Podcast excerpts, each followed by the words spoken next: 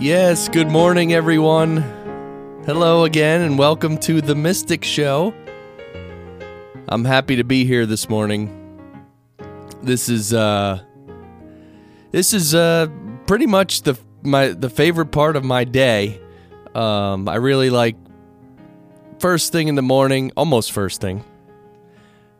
Coming in here to the studio and preparing some material and discussion points, all based around spirituality and mindfulness and also personal development, right? Because as you know, or you may not know, I feel that personal development and spirituality are very closely intertwined. And I don't know if you try to have one without the other. I don't know if you can, actually. So, I'm happy you're here. Today is actually November 7th, 2013, and our website is themysticshow.net. I don't know if you've been there yet. Have you been there? themysticshow.net, and we have all our past shows are archived there. And also, you can get the phone number and our Skype handle. You can call us on the phone. You can call us on Skype. Whatever mode best suits you. You can even write me a note through the website, through the Contact Us page. Themysticshow.net. And we are reading from this great James Allen book. I mean, yesterday's reading was amazing. And today we have another one. So yesterday we were talking about the reign of law and this whole idea that there's a higher law, and it really is a law. And anyway, we talked about it a lot yesterday, so we're not going to get into it here. The new passage that we're going to read is actually called The Supreme Justice. And yeah, so what I think we're going to just have to get right into this. So this is, it's about average length, so it's going to, this won't be too long. But again, if you're sitting at home just relaxing, maybe go ahead and close your eyes while I'm reading this and kind of, relax and focus, gently focus on what's being said. Of course, if you're cooking or jogging or driving, you probably need to keep your eyes open, and but you can still listen, obviously. So again, this is from the book Above Life's Turmoil, which was written by James Allen, and this section is called The Supreme Justice. All right, here we go.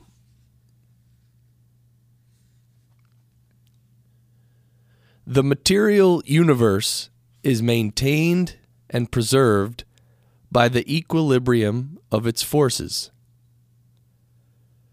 The moral universe is sustained and protected by the perfect balance of its equivalents. As in the physical world, nature abhors a vacuum.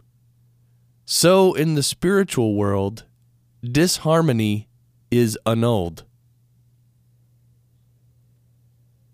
Underlying the disturbances and destructions of nature, and behind the mutability of its forces, there abides the eternal and perfect mathematical symmetry. And at the heart of life, beyond all its pain, uncertainty, and unrest, there abide the eternal harmony, the unbroken peace, and the inviolable justice. Is there, then, no injustice in the universe? There is injustice, and there is not. It depends upon the kind of life and the state of consciousness from which a man looks out upon the world and judges. The man who lives in his passions sees injustice everywhere. The man who has overcome his passions sees the operations of justice in every department of human life. Injustice is the confused, feverish dream of passion, real enough to those who are dreaming it.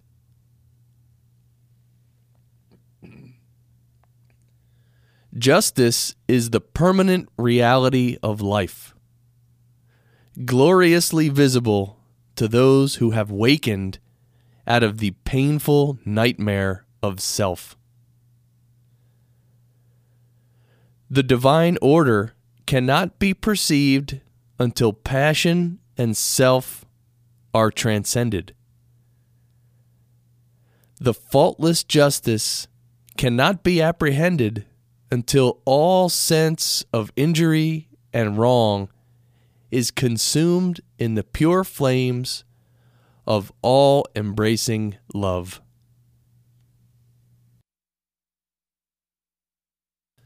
The man who thinks, I have been slighted, I have been injured, I have been insulted, I have been treated unjustly, cannot know what justice is. Blinded by self, he cannot perceive the pure principles of truth. And brooding upon his wrongs, he lives in continual misery. In the region of passion, there is a ceaseless conflict of forces, causing suffering to all who are involved in them. There is action and reaction, deed and consequence, cause and effect. And within and above all is the divine justice regulating the play of forces with the utmost mathematical accuracy, balancing cause and effect with the finest precision.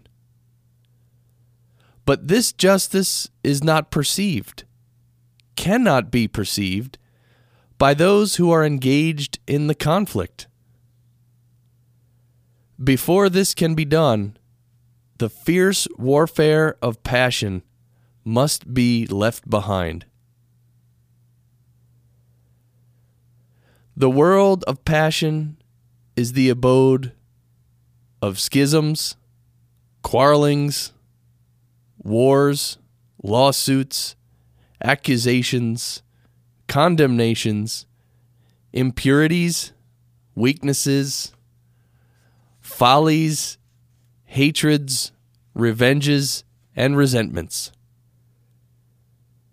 How can a man perceive justice or understand truth who is even partly involved in the fierce play of its blinding elements? As well, expect a man caught in the flames of a burning building to sit down and reason out the cause of the fire.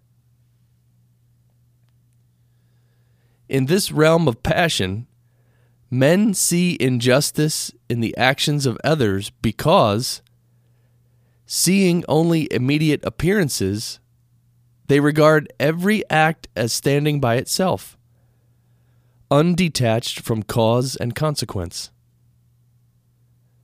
Having no knowledge of cause and effect in the moral sphere, men do not see the exacting and balancing process which is momentarily proceeding, nor do they ever regard their own actions as unjust, but only the actions of others. A boy beats a defenseless animal. Then a man beats the defenseless boy for his cruelty. Then a stronger man attacks the man for his cruelty to the boy. Each believes the other to be unjust and cruel, and himself to be just and humane. And doubtless, most of all, would the boy justify his conduct toward the animal as altogether necessary. Thus does ignorance keep alive hatred and strife. Thus do men blindly inflict suffering upon themselves, living in passion and resentment, and not finding the true way in life. Hatred is met with hatred, passion with passion, strife with strife. The man who kills is himself killed. The thief who lives by depriving others is himself deprived. The beast that preys on others is hunted and killed. The accuser is accused. The condemner is condemned. The denouncer is persecuted. Passion also has its active and passive sides. Fool and fraud, oppressor and slave, aggressor and retaliator, the charlatan and the superstitious complement each other and come together by the operation of the law of justice. Men unconsciously cooperate in the mutual production of affliction. The blind lead the blind, and both fall together into the ditch. Pain, grief, sorrow, and misery are the fruits of which passion is the flower. Where the passion-bound soul sees only injustice, the good man, he who has conquered passion, sees cause and effect, sees the supreme justice. It is impossible for such a man to regard himself as treated unjustly, because he has ceased to see injustice. He knows that no one can injure or cheat him, having ceased to injure or cheat himself.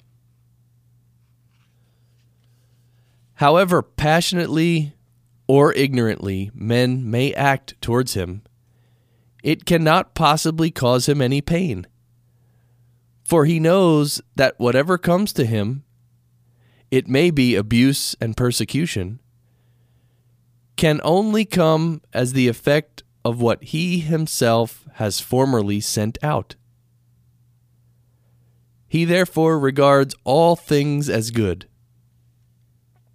rejoices in all things, loves his enemies, and blesses them that curse him, regarding them as the blind, but beneficent instruments by which he is enabled to pay his moral debts to the great law. The good man, having put away all resentment, retaliation, self-seeking, and egotism, has arrived at a state of equilibrium and has thereby become identified with the eternal and universal equilibrium. Having lifted himself above the blind forces of passion, he understands those forces, contemplates them with a calm, penetrating insight, like the solitary dweller upon a mountain who looks down upon the conflict of the storms beneath his feet.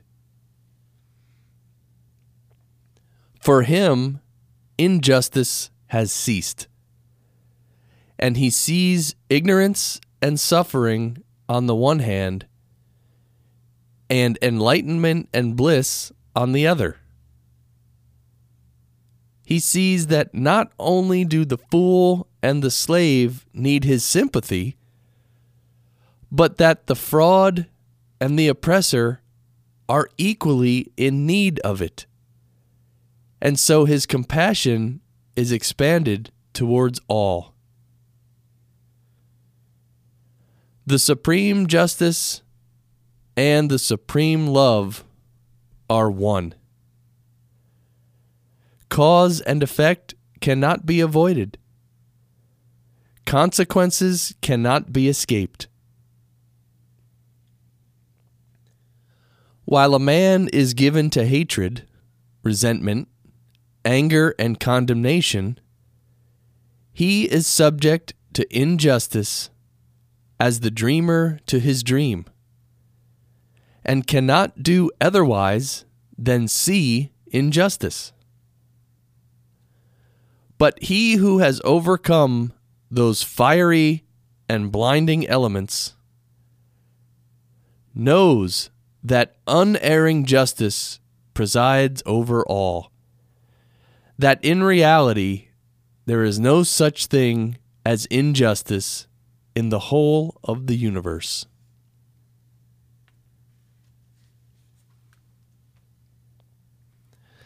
And that finishes that passage. So let's take a short break.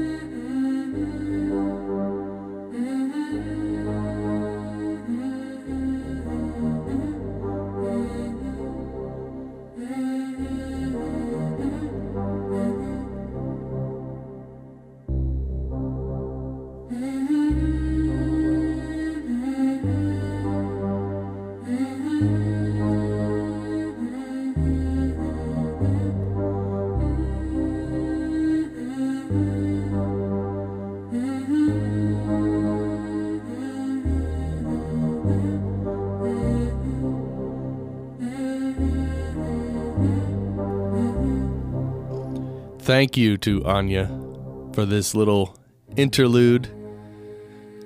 It's called Bodicea, or I think that's how you pronounce it. So welcome back to The Mystic Show. And we do the show every weekday morning at 7 a.m. Eastern Time. A lot of folks listen to us every morning instead of turning on the, what they call CNN, right? Constantly Negative News. CNN. Yep. So instead of that, we like to start our day with some good thoughts, some good concepts, some higher values. And you know what? It makes all the difference. It changes your day and it changes your life, right? James Allen was just talking about cause and effect. I mean, you're listening to this show and thinking about these topics. That's a cause, and it's going to have an effect, and it's going to have a good effect. Guaranteed. See, so I can make a guarantee about this show. Guaranteed to produce good effects. Anyhow, our website, themysticshow.net, themysticshow.net, you can actually call me or call me on Skype. You can call me on the phone or Skype.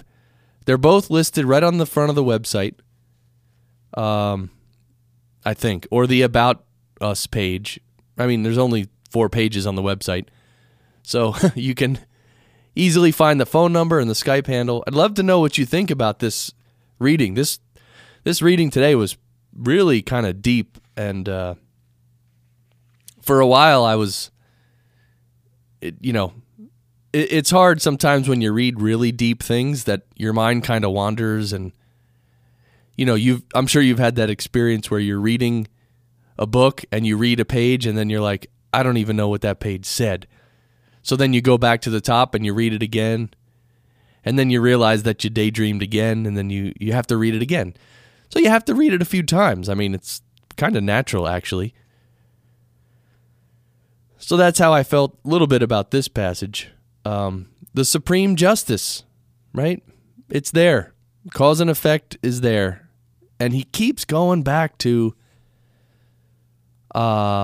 people who are, if you're really in touch with your passions and yourself. And of course, I think by passions, he means worldly passions, obviously, and sort of being intertwined and caught up in worldly matters. Right? Because if we're too caught up in worldly matters, then we don't have any time to think about other worldly matters.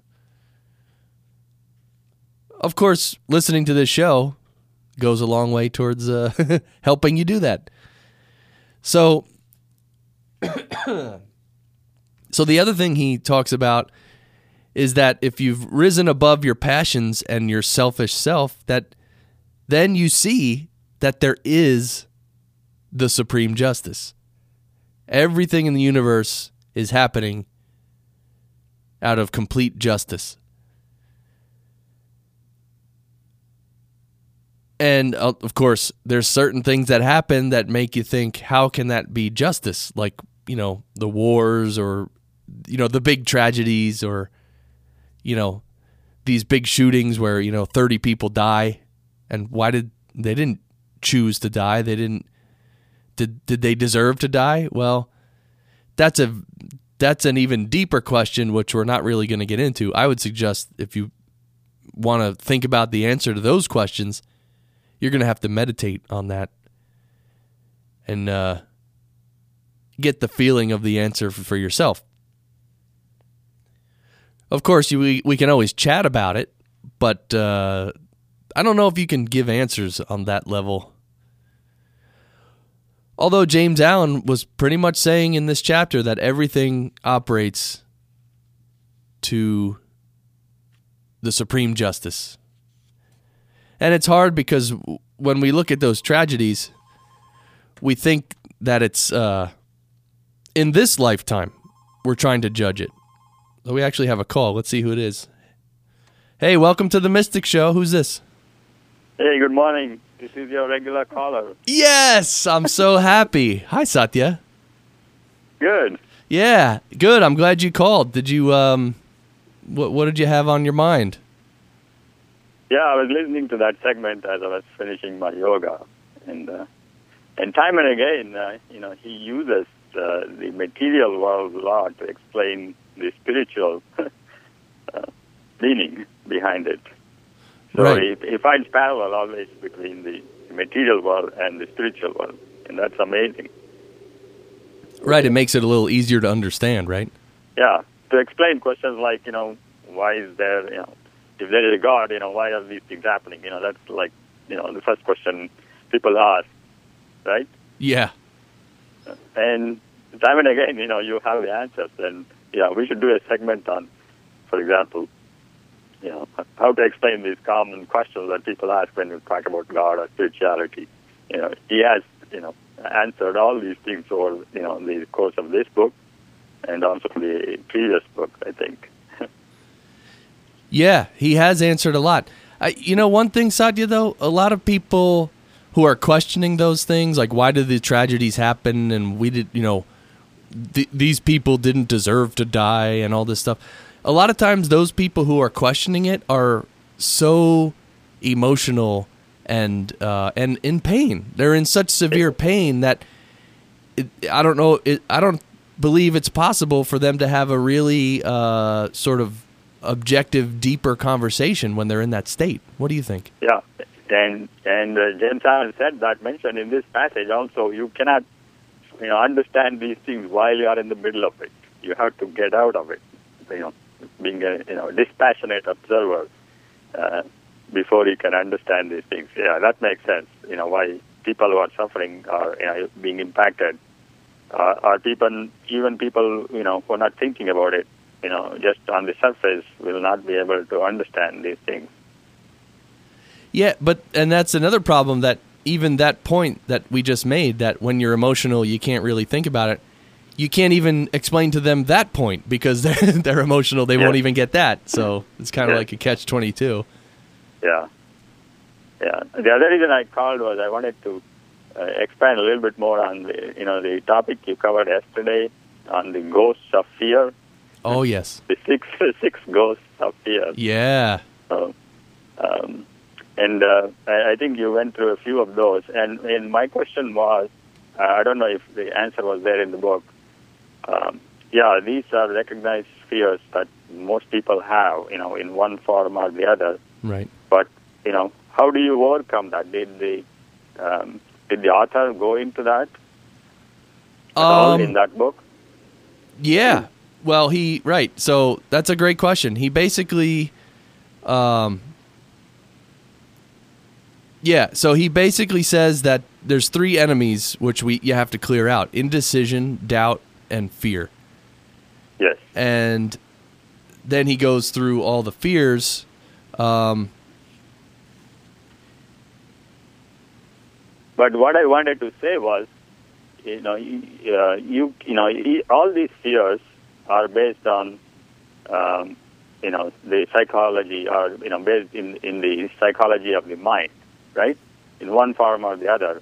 Right. And all these fears ultimately are related to the fear of death or annihilation of the ego or the body. So, these fears, in whatever form, whether it is fear of being poor, or fear of running out of money, or fear of public speaking. So all these are based on the level of the mind, and you cannot really resolve these fears, at the same level. So if you are unless you go deeper than the mind, just like I think Einstein has made a statement or something to that effect. Yes. You cannot resolve a problem at the level of the problem. You have to, rise above that. Right. So the same way I think is applicable to all these fears, because I have had to deal with some of these fears over the, past 10 years. Sure. For example, I had a fear of flying. I developed a fear of flying 10 years ago, and I tried a variety of techniques, emotional freedom technique, EFT. Right. And I read a lot of books on how to overcome the fear of flying, but nothing seemed to work. And I used to dread going on flight, before, especially during takeoff and landings. I used to be so fearful, hanging on to my seat. So it never worked, and I had to travel for work, and I had to travel for family, going to India and all. So it was really a problem, and I only overcame it recently in the last few years. I think because overcame the fear of death. Once you go deeper, in any spiritual practice or meditation practice, you disidentify with the mind and try to identify with the, with the eternal thing or the being or the consciousness. Then only you can overcome some of these fears, I believe, because even the fear of being criticized is also, because I guess your ego is, is being hurt, and it tries to overcome that by throwing accusations and things like that. Right. So. Right. Everything, I think, leads back to the, fear of the ego. The ego is always fearful about everything. So, even the fear of public speaking is, you are fearful of, annihilated on the stage, your ego at least. Right, right. Or, right, part of your ego, yeah. So, yeah. You bring up a good point. I mean, you basically asked, okay, we talked about the six basic fears, but how do you overcome them? And you're basically saying that it's in your mind, and you kind of have to go above your mind, and that's what the author says as well. He says fears are nothing more than states of mind, and the one state of mind is subject to control and direction. So we really have the fear comes from the mind, and it's just like a habit of thought. So we can actually by working with our own mind, change our thoughts, change our thought habits.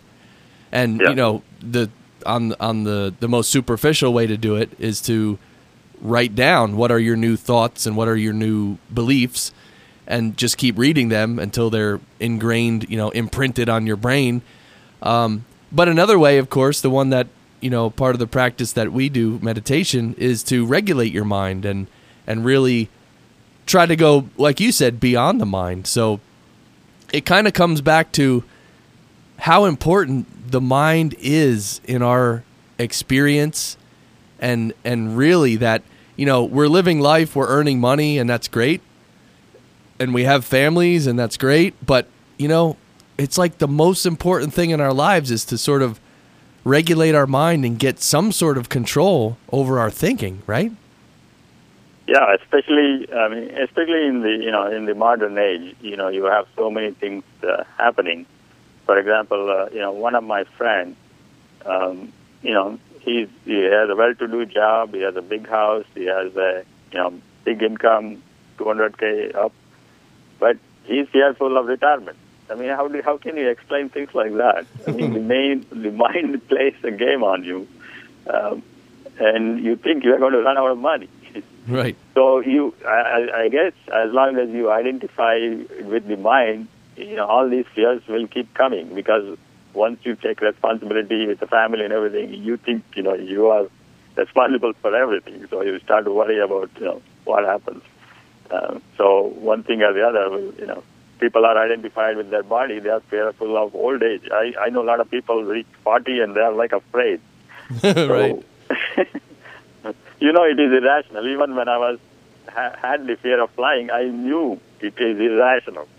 Right. I mean, I know in my mind the airline travel is the safest way to travel, but I'm terrified. Right. At the same time, I used to be. Right. So I think that I just wanted to bring this up that, I mean, because I think you mentioned a lot of times that, you know, this is a show about practical spirituality. And, you know, this is one thing, you know, the fear of this and that is so common. And I guess, you know, the easy way to attack it is through spirituality. And this is kind of a tangible result one can see by a practice of, you know, by a spiritual practice.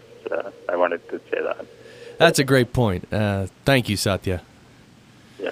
Very good. And I actually wanted to ask you a question. The next the next topic I was going to discuss, very briefly actually, was something that James Allen just referred to in this passage we just read called The Supreme Justice. I don't know if I'll be able to find it right now, but he basically, here we go. He talks about coming to a state of equilibrium. And here, I'll read the line. The good man, having put away all resentment, retaliation, and egotism, has arrived at a state of equilibrium and has thereby become identified with the eternal and universal equilibrium. Now, the reason I bring up equilibrium is because, you know, meditating all the time and meditating with other people, I do see other people who are supposedly meditating, but they can't sit still. Like, I mean, literally, physically, they can't sit still. And that just, well, first of all, that means that they're not meditating, period. And second of all, it means that they're not in a state of equilibrium or even close to it. And it also indicates the activity of the mind. So, I mean, in a way, just keeping your body still is important. I mean, it's almost the first fundamental of trying to do meditation is that, I mean, you can't sit there and adjust your body every 8 seconds and change your posture and do all this stuff and move around like crazy. It just... I mean, how can you really meditate and get into a deeper meditation is what we're talking about. Anyone can close their eyes and relax. That's not what when we talk about meditation on this show, that's not what we're talking about, just closing your eyes and relaxing. So So, and I know you do yoga, physical yoga, which may have something to do with it. But what, which may help. But what do you think about that? Why do you think people can't sit still? Some people they're like nervous Nellies. They got to keep twitching their leg and moving. Why is that? Yeah, you are saying even though they are not like sitting on a floor in a yoga posture, they are sitting on a chair and they still can't, you know. Any posture, Satya. Any posture. Yeah. Okay. And these are not newcomers. These are like, you know, been practicing. That is really hard to explain. Do you think it's worth it to, would it be worth it to try to like consciously just sit still, like start there? Especially if you're saying even on a chair, you know, if people are not able to sit still, then it is not really a physical discomfort they are having. Then it seems to me that it is more of a mind discomfort, or they are not able to stabilize the mind at all. And that is, and the body is reacting to that. That's what comes to my mind. And then how do do you just not do anything and hope that over time it sort of levels itself out, or do you actually try to tell yourself, "Hey, sit still," like a kindergarten teacher would tell you, "Sit still," you know? And I think the other thing is related to that is. I think I mentioned to you, James Allen says in his book, his meditation is not just sitting and trying to focus. You need to have an intense desire, aspiration to achieve something, and then you focus on whatever meditation you're doing. Then only it is it is called meditation. So until you get that desire, strong desire. To progress or to achieve or to, the objective of meditation, maybe that has something to do with it. Then the mind really won't stabilize. I try to do this experiment, it happens to me, my mind wanders off. It happens to all of us, even in our meditation. Then you try to remember the objective of meditation, why you're here, what you want to achieve. Then it helps to kind of overcome the distractions of of thoughts. So that's the one thing that comes to my mind that that can be employed as a tool. Why are you here? You have to. We do that in our practice. We say what is the objective before we start, but also try to bring that back. If you are being distracted by these thoughts. Which is probably leading to the physical discomfort that you are experiencing. Maybe that is helpful. Yeah, I like what you said. I think you nailed it. That in the end, it comes down to your purpose and your intention of what you want to become, what you want to gain, or what you want to overcome. There's got to be some purpose to doing what you're doing. It's not. Like I often say, it's not like religion where you just walk into a church and sit down for an hour every week and think that everything's okay and you don't have to do anything. Even a spiritual practice can become like that if you're not paying attention to it. Right. It can become just a regular routine, just going to Sunday church or a temple. I guess we have to overcome that. Yeah. Even Eckhart Tolle says, even a spiritual practice, people can become sanctimonious, can become, all these things. Right, ritualistic. Ritualistic, if you're not careful about, So you have to be on guard all the time, even in a spiritual practice. It's not like autopilot. Once you start the spiritual practice, it's going to go on by itself. I think we have to be aware of, what we're doing, where we are. And if something is not working, you have to question and find the answers. I think what you just said about being on guard all the time and having self-awareness is very true. But I will say that, I've seen a lot of people start meditation and with the right mindset and the right purpose and with the right desire to actually learn and to grow, to improve. And I must say that, and I think that's what happened in my own case, is that after a few years of sincere practice, you get catapulted to the next level where it actually is easier. I mean, in the beginning, it's the hardest because it's so it's just harder in the beginning. But once you can sit still, once you can meditate a little bit, once you have some more self-awareness, then you really can't fool yourself anymore. And you are aware, you're more aware of if you're slacking or if something's happening, I think. Yeah.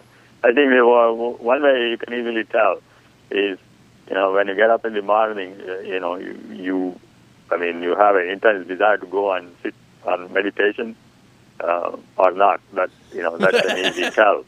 Right. If you're like, I will, keep for another half an hour, another 45 minutes, then you are beginning to lose it.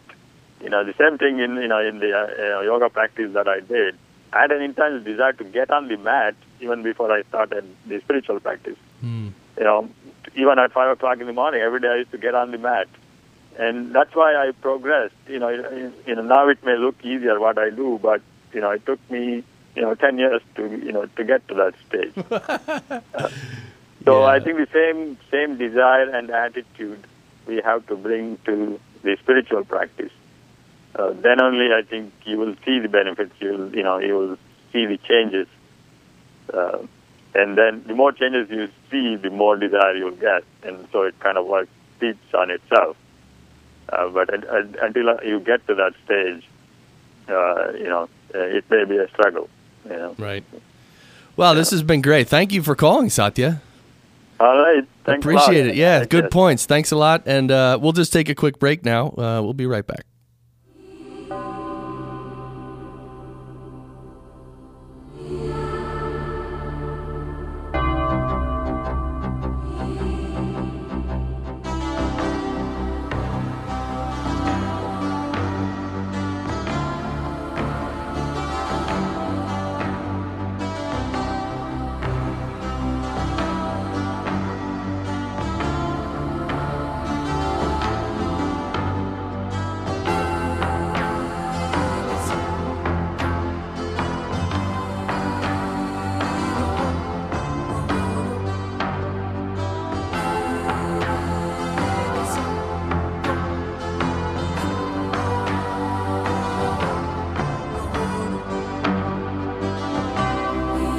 All right. Thanks again to Anya. She has such good music for the Mystic Show, right? I mean, it's really nice, really well done. I mean, just A+.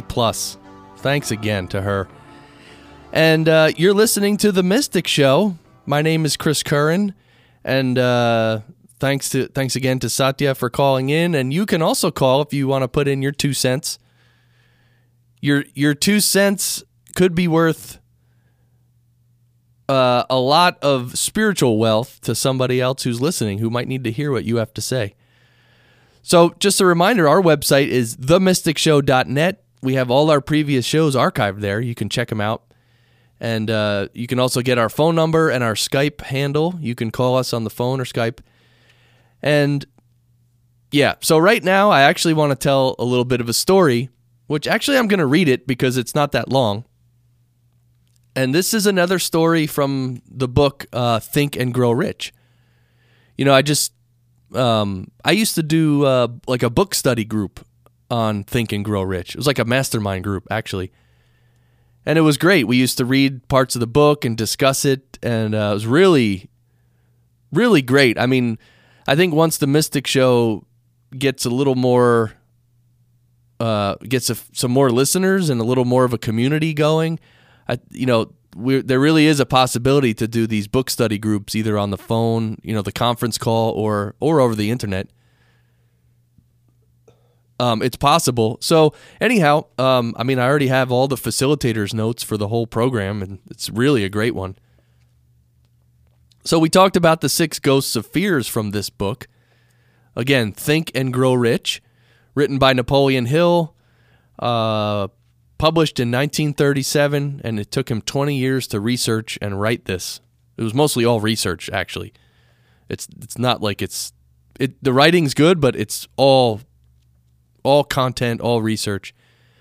So what I wanted to tell is a little story, which is from the introduction of the book. You remember a few days ago, I told the story about 3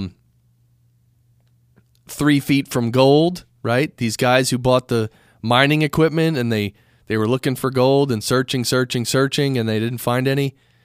So they sold the equipment, and then the guy who bought the equipment turned on the machines and dug 3 more feet, and then he found gold. So it just, makes you question when you should quit or not quit. And the other story was Edwin C. Barnes. He wanted to become business partners with Thomas Edison. And he was just a nobody from the suburbs, not even from the suburbs, from like some, Midwest or somewhere. And he decided he just on a whim said, I want to be business partners with Thomas Edison. And he got on a train and he went. And well, you know the story. He ended up having to take a regular job, and he almost got thrown out because he looked like a tramp. He looked like a bum, and Edison almost threw him out, but there was some little gleam in his eye that Edison saw, and he said, you know what? I'll give you a job. And then a few years later, he found his opportunity, and guess what? Became business partners with Thomas Edison, which is what he wanted. So this story here is called A 50-Cent Lesson in Persistence. Right? So this is more, you'll see it's about persistence. It's about some power that we gain when we demonstrate persistence. And even if you think you're not in a position of power, you can have that power. Really. So anyway, let me just read this because it's pretty short.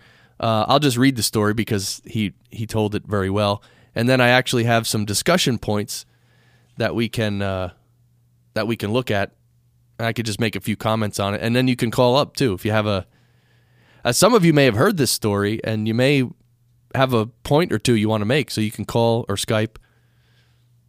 Let me put up the fader for the Skype so if I hear you if you're calling. Right? That would be a tragedy on my end if someone was calling on Skype and I didn't hear it ringing. All right, so this is called A 50-Cent Lesson in Persistence. Okay. Oh, should I start there or should I start here? Let me see. Okay.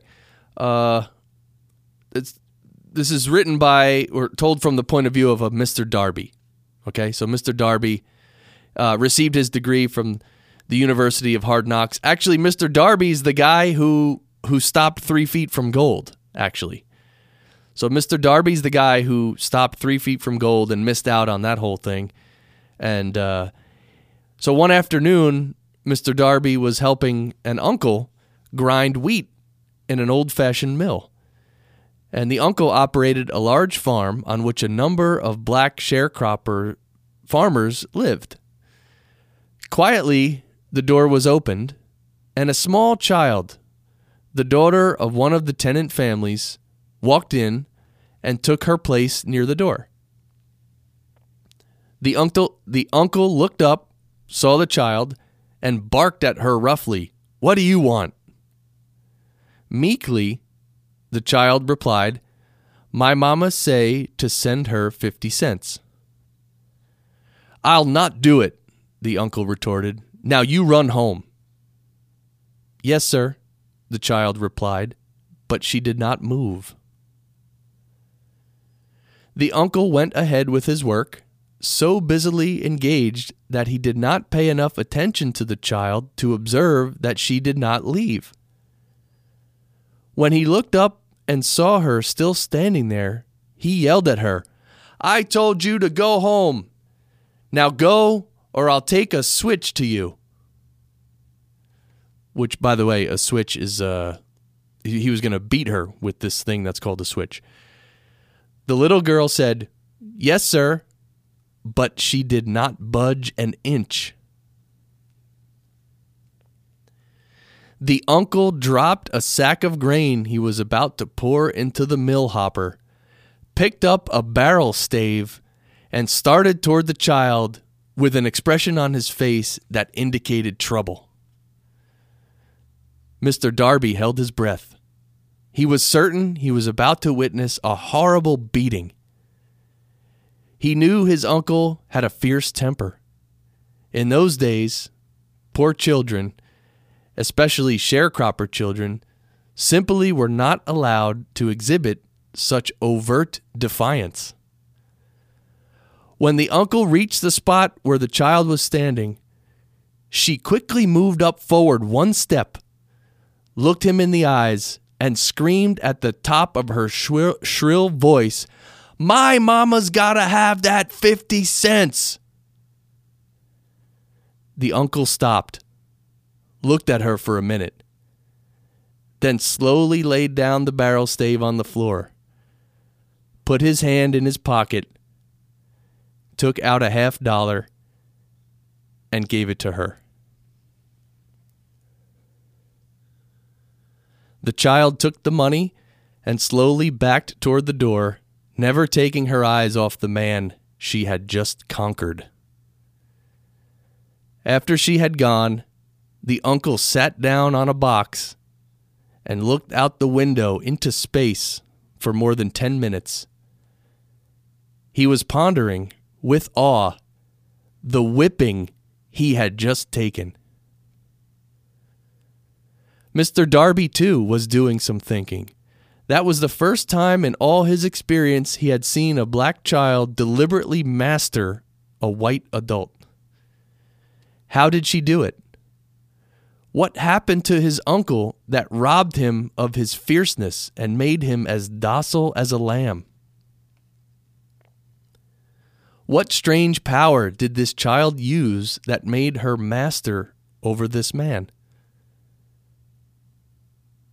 These and other similar questions flashed into Darby's mind, but he did not find the answer until years later when he told me the story. Strangely, the story of this unusual experience was told to me in the old mill, on the very spot where the uncle took his whipping. Strangely, too, I had devoted nearly a quarter of a century to the study of that same power which enabled a small, illiterate sharecropper's child to conquer a powerful figure of authority. As we stood there in that musty old mill, Mr. Darby repeated the story of the unusual conquest and finished by asking, "What can you make of it? What strange power did that child use that so completely whipped my uncle?" The answer to his question will be found in the principles described in this book. The answer is full and complete. It contains details and instructions sufficient to enable anyone to understand and apply the same force which the little child stumbled upon accidentally. So that's the story. It's quite a story, isn't it? Very interesting. First the man barked, then he yelled, and then he threatened to whip her. And then he picked up the stave and he began to move towards her. I mean, imagine the fear she must have been feeling right then. Imagine the terror barrier she must have been in. Remember, we talked about the terror barrier. And look at what led her to victory. This is a little important point.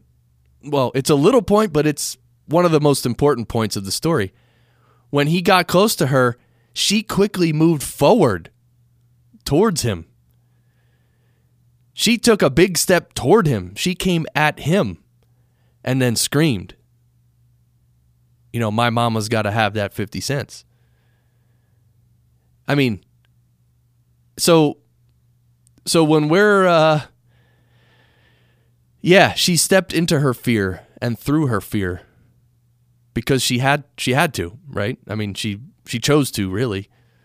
But her definiteness of purpose was getting her 50 cents. She wanted to get the 50 cents. Her mom told her. And she stepped into her fear, and And isn't that how it is in life when we face up to our fears and we sort of confront them directly?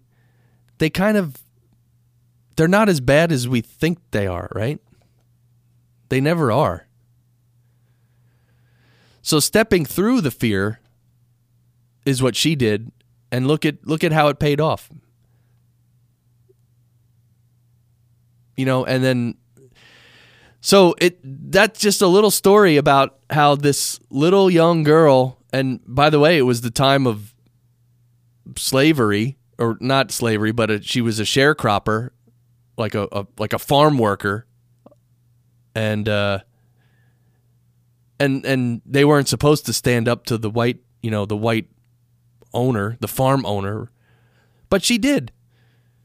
And I love that story because it just goes to show that each of us in our lives, there's a lot of situations where we sort of resign and we say, well, this is just my position, and that's my suffering, and I'm just going to have to deal with this. We sort of accept certain things. Well, we accept a lot of things in our lives. And the point of this story to me was that you don't have to accept everything. I mean, there are times when each of us should stand up and take a step and say, no, I need this or I need that. It reminds me of that movie. Oh, man. Oh, The Pursuit of Happyness with Will Smith. And he's homeless, and he has his son with him, right? And he's living on the street, and he's trying to get into a shelter. Every night he's trying to get into this shelter so they actually have a bed to sleep in.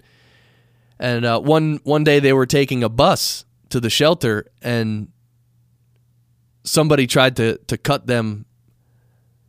Or no, it was getting into the shelter itself. Someone tried to cut him in line.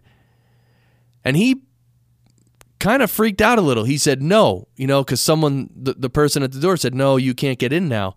And he said, no, this guy cut, and this is, I deserve to be in there. I was here. I've been waiting all day. And he kind of, he was trying to provide for his son, really. And he got into it, and he stepped up. And even then, the people around him said, yeah, he's right. That guy cut him in line. So people actually came to his aid when he stepped up. So sometimes we have to step up. And look, you can take this to the spiritual realm as well. When we face God or divinity, we need to face God or divinity. We need to stand tall.